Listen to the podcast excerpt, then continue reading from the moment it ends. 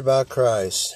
This Ephesians 4 4. There is one body and one spirit, even as you are called in the one hope of your calling, one Lord, one faith, one baptism, one God and Father of all, who is above all, through all, and in you all. But unto every one of us is given grace according to the measure of the gift of Christ. Wherefore he saith, when he ascended up high, up on high, he led captivity captive, and gave gifts unto men. Now, if you were to put in a list body, spirit, the one who calls you, the Lord, the faith that saves you, the baptism that saves you, and the one God and Father of all, who is above all, through all, and in you all. If you notice, Father, Son, Holy Spirit. Now we're told that the Father, Son, Holy Spirit, we're told through through a tradition that they are separate persons, yet still the same God. Um, I don't go the route of accusing Trinitarians of being what they would call tritheist in this case because it's still polytheism or tritheism is still polytheism but it's just set on three. So i'm not going that route. What i will say is we have replaced jesus with a personal name of his.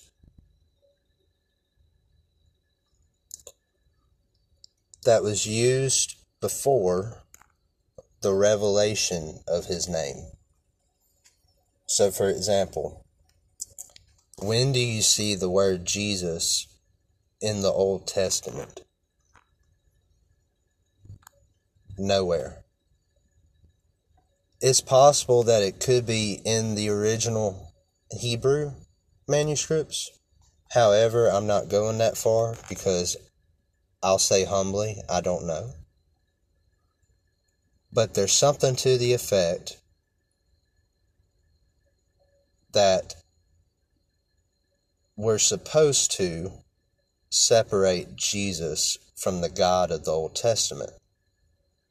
And the thing that's puzzling to me is some Trinitarians know for a fact Jesus is the God of the Old Testament. However, they're still not willing to see that if they're going to say that, then they cannot claim that the Father, the Son, and the Holy Spirit are three separate persons.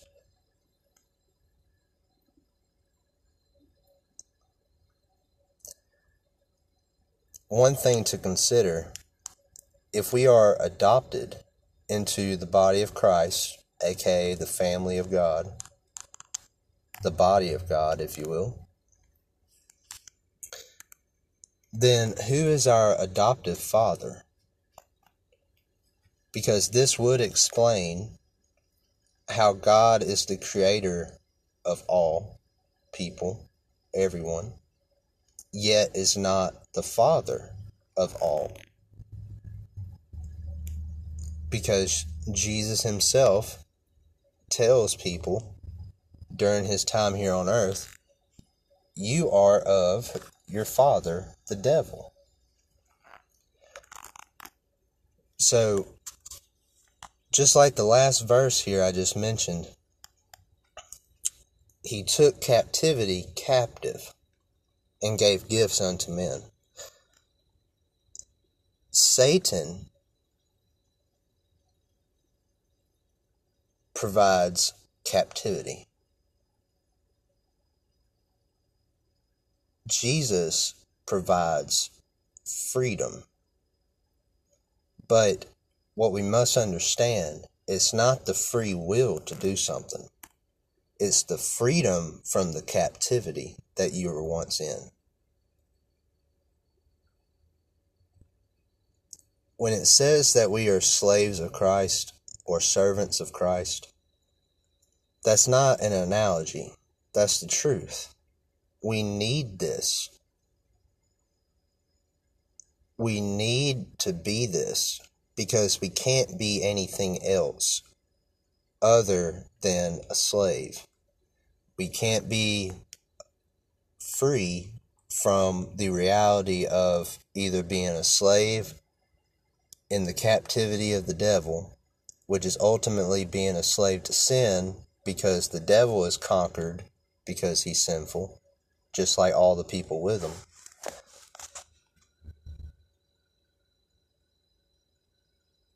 But what we must understand Jesus took our place. I don't, I've come to understand, honestly, the majority of my brothers and sisters in the Lord, and, and I'll say this I used to be there mentally. We do not grasp the reality that He actually replaced us as the as the sacrifice. He replaced us. Because here's the deal God, who cannot be held captive, takes captivity captive by replacing us as the captive. He is our advocate. More importantly, He is our ransom. So here's what happened. When He takes the sin upon Himself, we normally think of this as just all the bad things we've done throughout our lives, even into the future, onto Him, and then He cleanses us from that. What about the good works we were doing before we received the Holy Spirit? And I'm asking that question based upon the popular understanding of things in regards to Scripture. If you believe that there's a set, well, not a set time, but if you believe that there's an appointed time in which you do receive God's Spirit, which I'm not going to argue that yet, even though we have two instances where John the Baptist and David were born with the Holy Spirit, yet still born sinful, which, in my opinion, shows so far that receiving the Holy Spirit is not your new birth. It is the security, the guarantee of your new birth. And I go back to my original question what happened to the good works? Because here's the deal if we're born in sin, we may do good things according to what God has said is good. However, remember something. If your hands are already unclean, you can't do anything clean.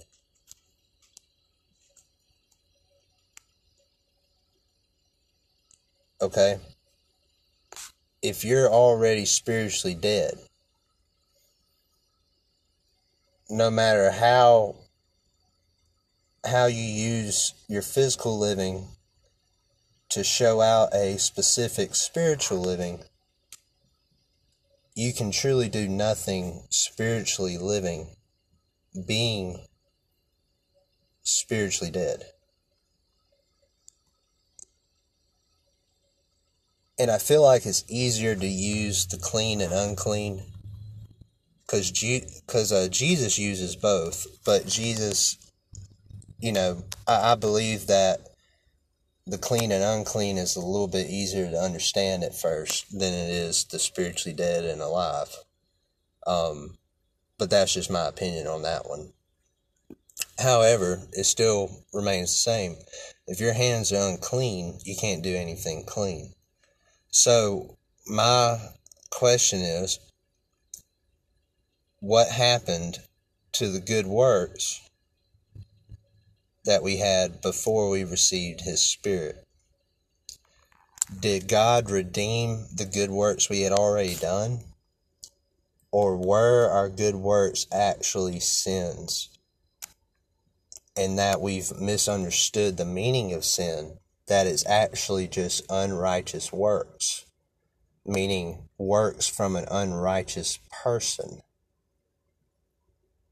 For example, um, an atheist and one who is truly saved by Christ can both help an elderly woman across the road. Both people, in the sight of each other, see that as a good work. Does God see it as a good work? Or, excuse me, does God see it as a clean, righteous work? No. Why? Because both people are born and still in their unrighteousness. The difference that's there is actually God Himself. By God being within the individual, the works He does is not the ones that are counted as good works is Christ works on earth that are given as fruits of righteousness to that person who is purposed to be saved by him. That's why. That's why an atheist that can be one of the best individuals you'll ever meet will still not make it into the kingdom of heaven because they don't have the root, yet claim to have all the fruit, even if it's an implicit claim through their actions. Even though they try with their best efforts, they miss the point. It's not about your effort. Your effort is meaningless. It's Christ's effort that matters. And Christ didn't make your efforts more meaningful through his death and resurrection and through the receiving of his spirit. No. He is showing you that only he can do righteous works. And that you have to be made righteous. Because, again, if we receive his spirit, that's holy if he just regenerates us to new life, then there's no need for him to stay. He has done his job. It's not that God's going to leave you and forsake you. No. It's if he truly did just regenerate you, and that's the gift you claim you got when you receive the Holy Spirit, then why does he need to stay? because he's given you everything that you need to be saved. That's the point. Why is it that he has to stay within us? And why is it that he is said to be the guarantee of our inheritance?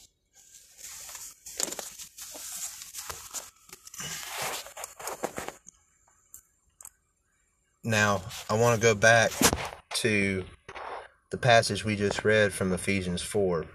And ironically enough, and awesomely enough, we are going over Ephesians 4 in my own local church. Um, so we see there is one body, body of Christ, one Spirit, the Holy Spirit. Now, I want to look real quick I gotta look for the specific reference. There is a verse in Scripture that shows clearly, clearly, that not only is there a Spirit of Christ, meaning Him in spirit. So in Romans 8 9, but you are not in the flesh, but in the Spirit, Now, check. Now, before I go further, well, actually, it. So in Romans 8 9, but you are not in the flesh, but in the spirit, if so be that the Spirit of God dwells in you. If any man have not the Spirit of Christ, he is none of his. If Christ be in you, the body is dead because of sin, but the Spirit himself is life because of righteousness. So, again, when we receive the Spirit of God, does he make us holy, or is he the holiness that we now have as a gift? Until the great day when we are finally glorified by him and revealed to be what he says we are.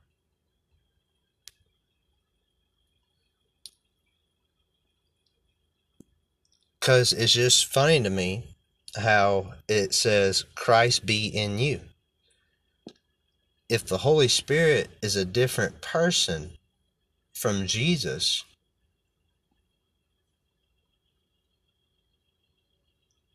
like I hope that you know, the ones listening are seeing the issues here.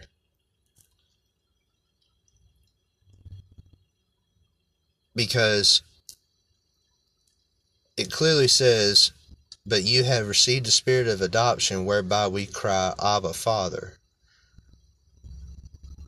The Spirit itself beareth witness with our spirit that we are the children of God. And if children, then heirs, heirs of God, and joint heirs with Christ, if so be that we suffer with him, that we may be also glorified together. So, just like it says that we will be as him on that great day, it says it right here, we'll be glorified together. Because one of the one of the small yet so powerful truths that you'll learn. Jesus is always greater than himself. And why is that? Because him and the Father are the same. And the Father is greater than the Son, but the Father is only revealed to people by the Son. That's why you cannot have the Father without the Son, and that's why you cannot have the Son without the Father, drawing you to Him. And I'm just going to say it again. So, you got Jesus, the Son of God, second person of the Trinity, supposedly. Then you have the Father, who's the first person, and the Holy Spirit, who's the third. if we looked at this where they have the same spirit because it already affirms that they have the same being of God.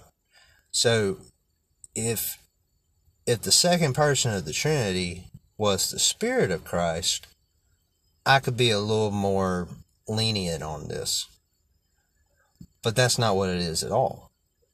Jesus is put as the second person of the Trinity the Father and the Holy Spirit are the first and the third, and they're supposedly separate from each other. Now, what happens is Jesus is now separated from these two. I'm going to explain why. You have a man who is fully God and fully man as the second person of the Trinity. Okay? the Father and the Holy Spirit. Check this out. The Father and the Holy Spirit are both spirits. The Father and the Holy Spirit are both God. The Father and the Holy Spirit are both holy. What is different about the Father and the Holy Spirit?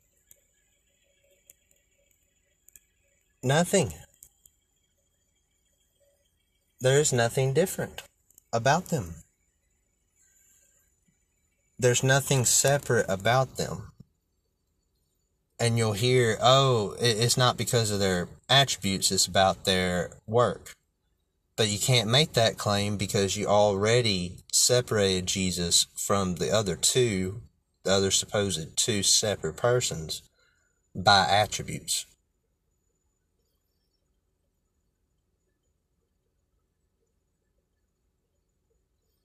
Ironically enough, Jesus is separated from 66.6% of the Trinity in this case.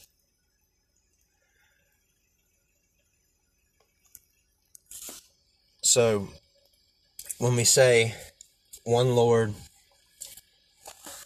one Spirit, the Spirit is the Lord. And if it's Christ within you, what is his name?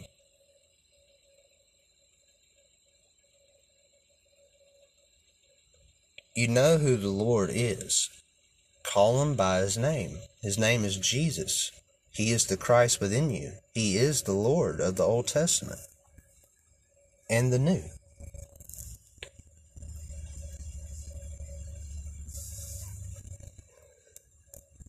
Jesus adopted you, guys.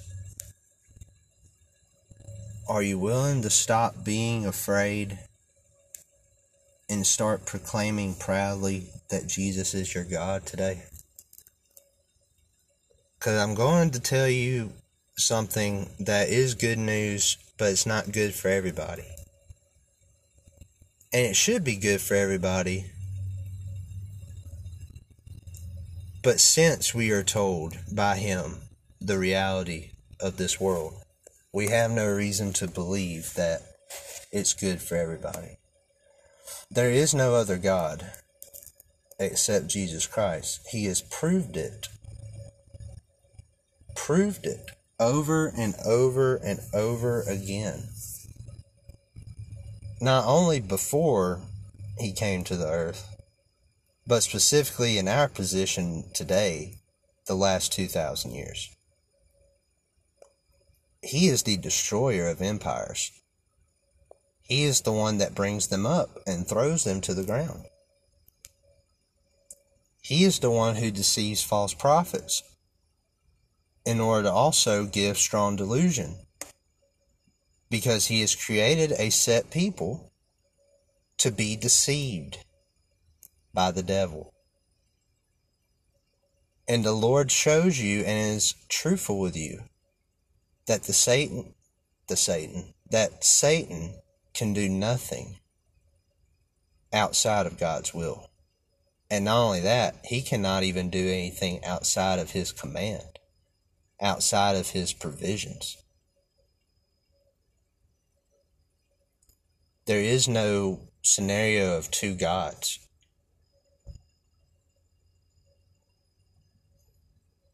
There's the true God and the fake do you not think that the fake one is going to try his best to be like the true one? Absolutely.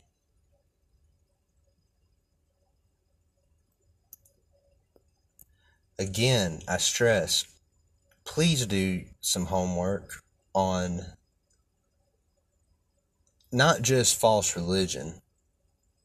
Because look, any false religion you pick and truthfully study it and see where the thought process is for the people you're trying to witness to, it's a wonderful thing. It's wonderful. But the problem is we ignore the main one we should be going after, and that's Roman Catholicism.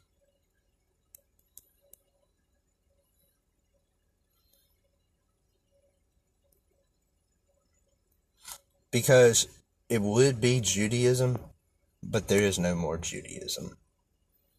Judaism has been so perverted. It's nothing like it originally was, nor was it intended by God to ever be more than what it was. Because it was all pointing to Him, Himself. Like, I am God, I do what I want Do you not understand that yet? Do you believe upon me that I will do you good or harm? Because if you don't believe that he's going to do you good, he's only going to do you harm.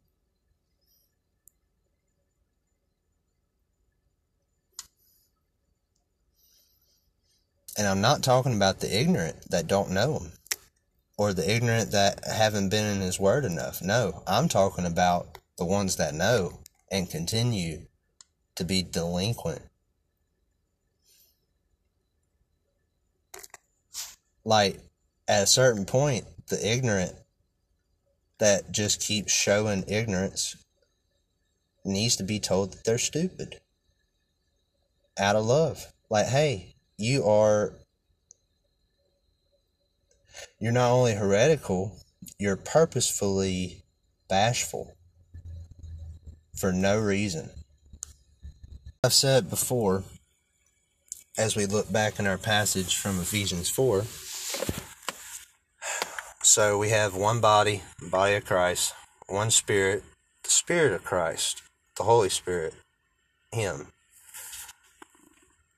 one faith. Again, if we take this list and have any other answer than Jesus Christ to any of these things, then we've missed the point. In Jude 1 3, he states clearly, Jude does, that we are to contend for the faith once and for all delivered to the saints.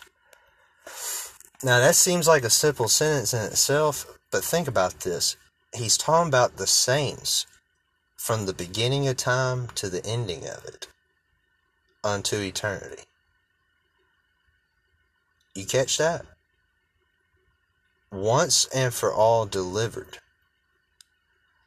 So already, the faith we must have is a gift from God.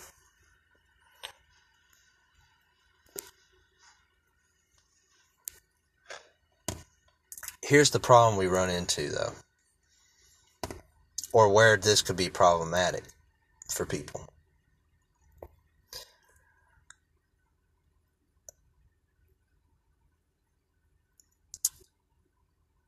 there are still some that go as far still to say that they don't earn salvation, yet it's by their faith that they receive his righteousness. There are some, and I'll and I'll be honest. I believe that is the popular that this is what what I'm about to say is the popular understanding within my own church. That the faith we once had before we received the Spirit or the the faith that we're given by God. is just this it's like a redeemed faith.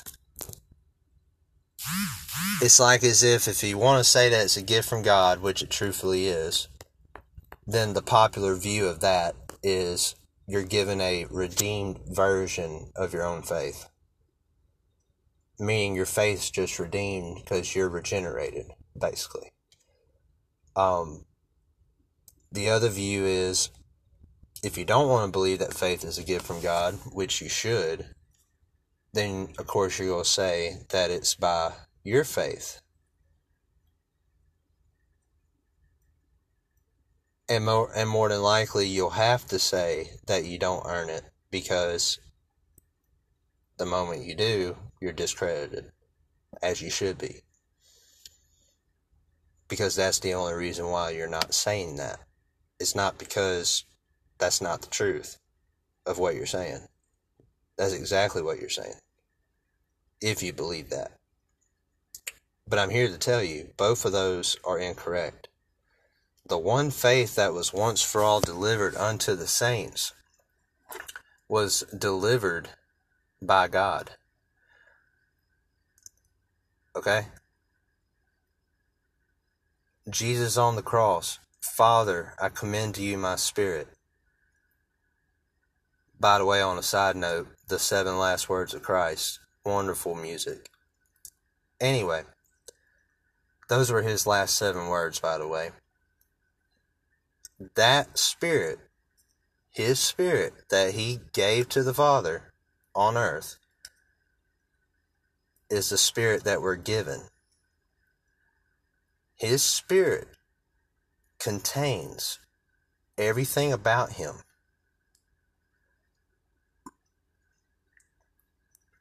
When it says in the scripture that he himself is eternal life, that's not an analogy.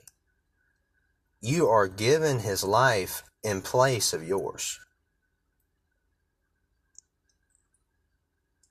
That's why you are dead in the world. You're not of the world. You're only in it.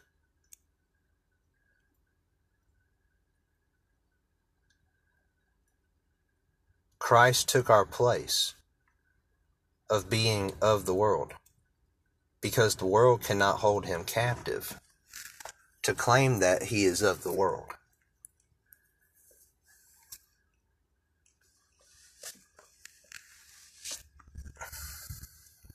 if God, Jesus, loves those who are not of the world, how do you think he feels about those who will always be of the world? And we've come to in our society to say, oh, he still loves them. But wait a minute, what about the word hate? Oh, hatred just means not preferred. Like we've we've gone past the deliberation and we have to come to realize a long time ago, a lot of the people that were speaking out the truth had been removed.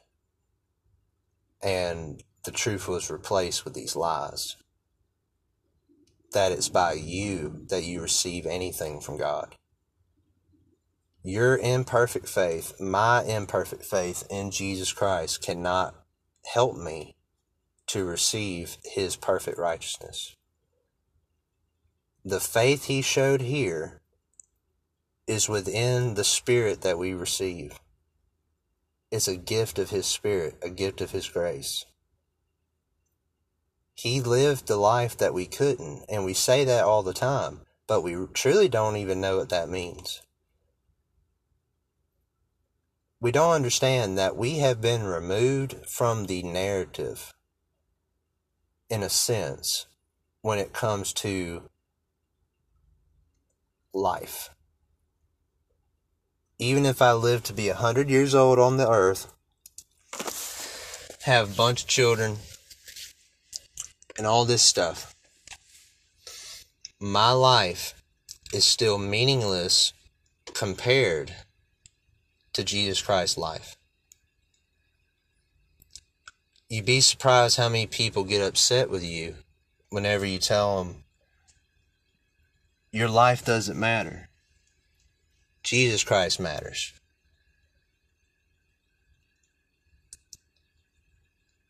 And a big problem is regeneration. Because when you claim to be regenerated and claim to be born again, but yet you still claim to be sinful, it may be an honest claim the claim to be sinful, but you don't understand that means you wasn't made new yet. You simply have the security behind the reality of your belief.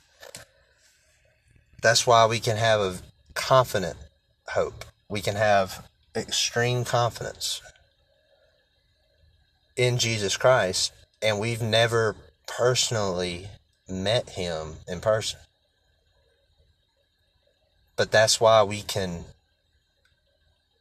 literally stay in His Word and He gives wisdom to people that don't have degrees. The guy who's speaking to you right now does not have a degree and needs none. I have my certification. His name is Jesus Christ.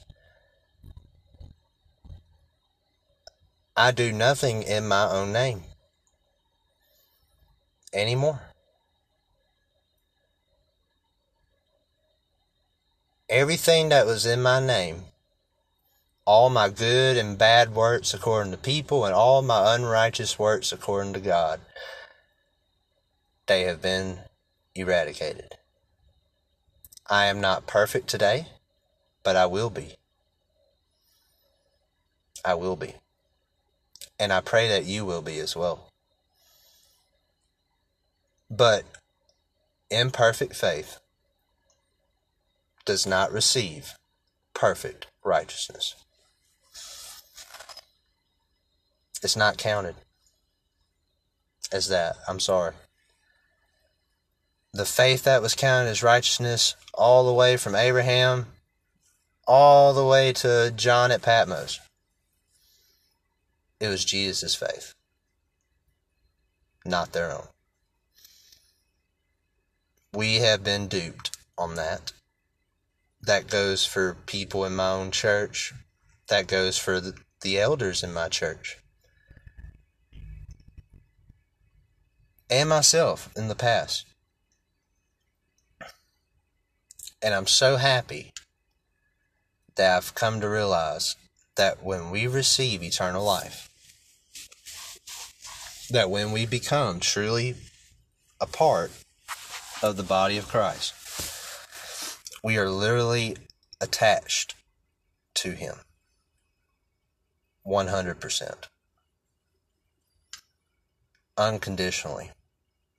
We have His sufferings, we have His gentleness and meekness, we have His love, we have His law,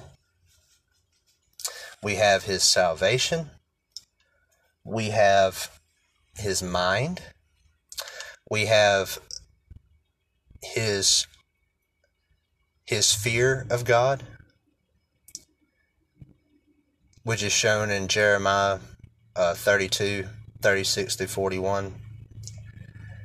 You'll see it in verse 40, I believe. Anyway, we receive his blood, we receive his spirit, we receive himself, we receive we receive his his life. We receive his justification through his advocacy.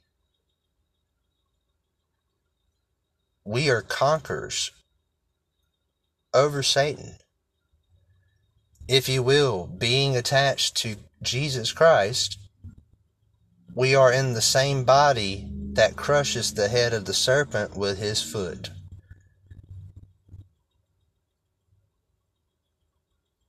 We are conquerors through him. That's why I don't mind going up against the Roman Catholic Church.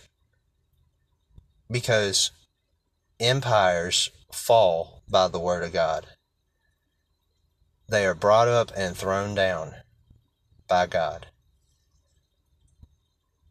and he gives wise to the simple and popularizes the proud and prudent.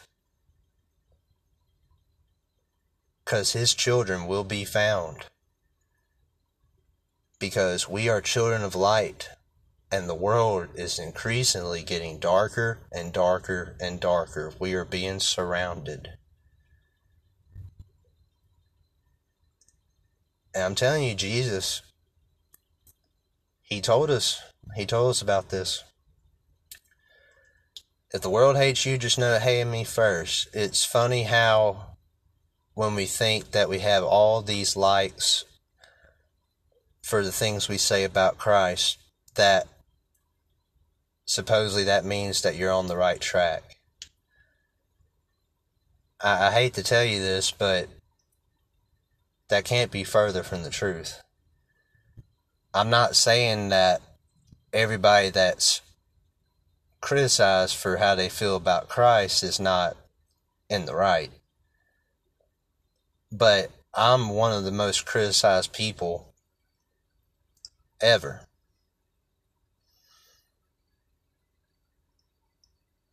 And it only proves the point because Jesus Christ is the most criticized individual to have ever lived on earth and continue to live. And it's simply because he continues to live that he is the most criticized. An atheist, I argue, gets mad daily simply because he cannot help but have Jesus in his thoughts, on his lips, in his eyesight, in his hearing. And I'm not talking about spiritual sight and spiritual hearing, I'm talking about physical. You know, physically reading something, hearing something. But my my point is Jesus Christ reigns. He's always reigned.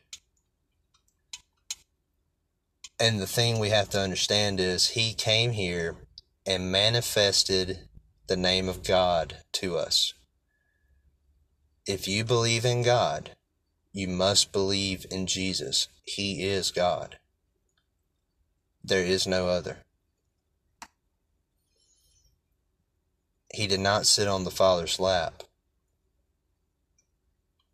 He is the Father wearing the crown. And until you're ready to humble yourself and admit that, I'm telling you, it's a glorious day when you do it. You're going to start to see the world that Jesus saw. Not the exact way he saw it, but according to the measure of the gift he gives you. So, one quick overview, last two minutes here. So, again, when you look at one faith and one baptism, and one Father of all, above all, through all, and in all, you're looking at the faith of Jesus Christ Himself that is given to all the saints. You're looking at Jesus' death and resurrection. And for clarification on that, check out John 12 when Jesus speaks of this before it happens, but it's after his water baptism.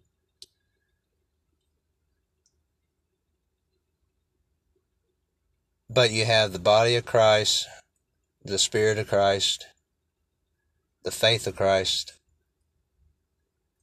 the baptism of Christ, which is death and resurrection, and the God and Father of Christ, who is above all, through all, and in all. He every aspect of God that you know of, that He has told you about he is telling you. And I pray that you hear him today. I am He. Before Abraham was, I am. Before you were, I am.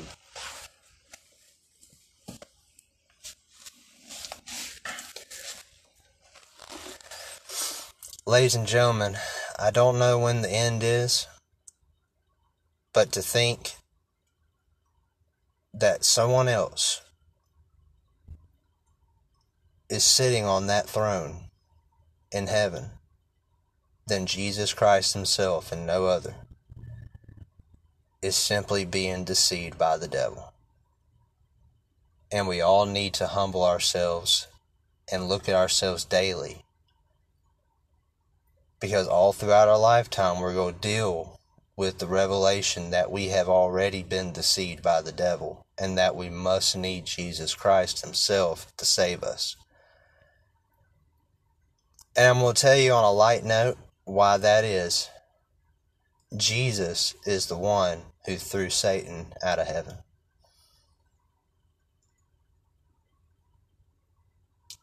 Jesus is the only one who claimed to see Satan fall out of heaven.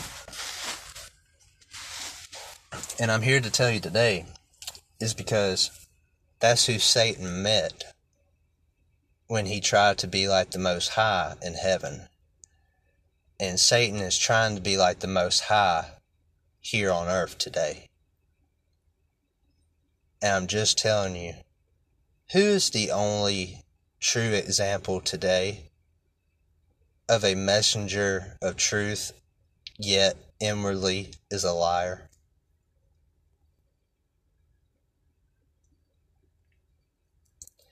I love each and every single one of you.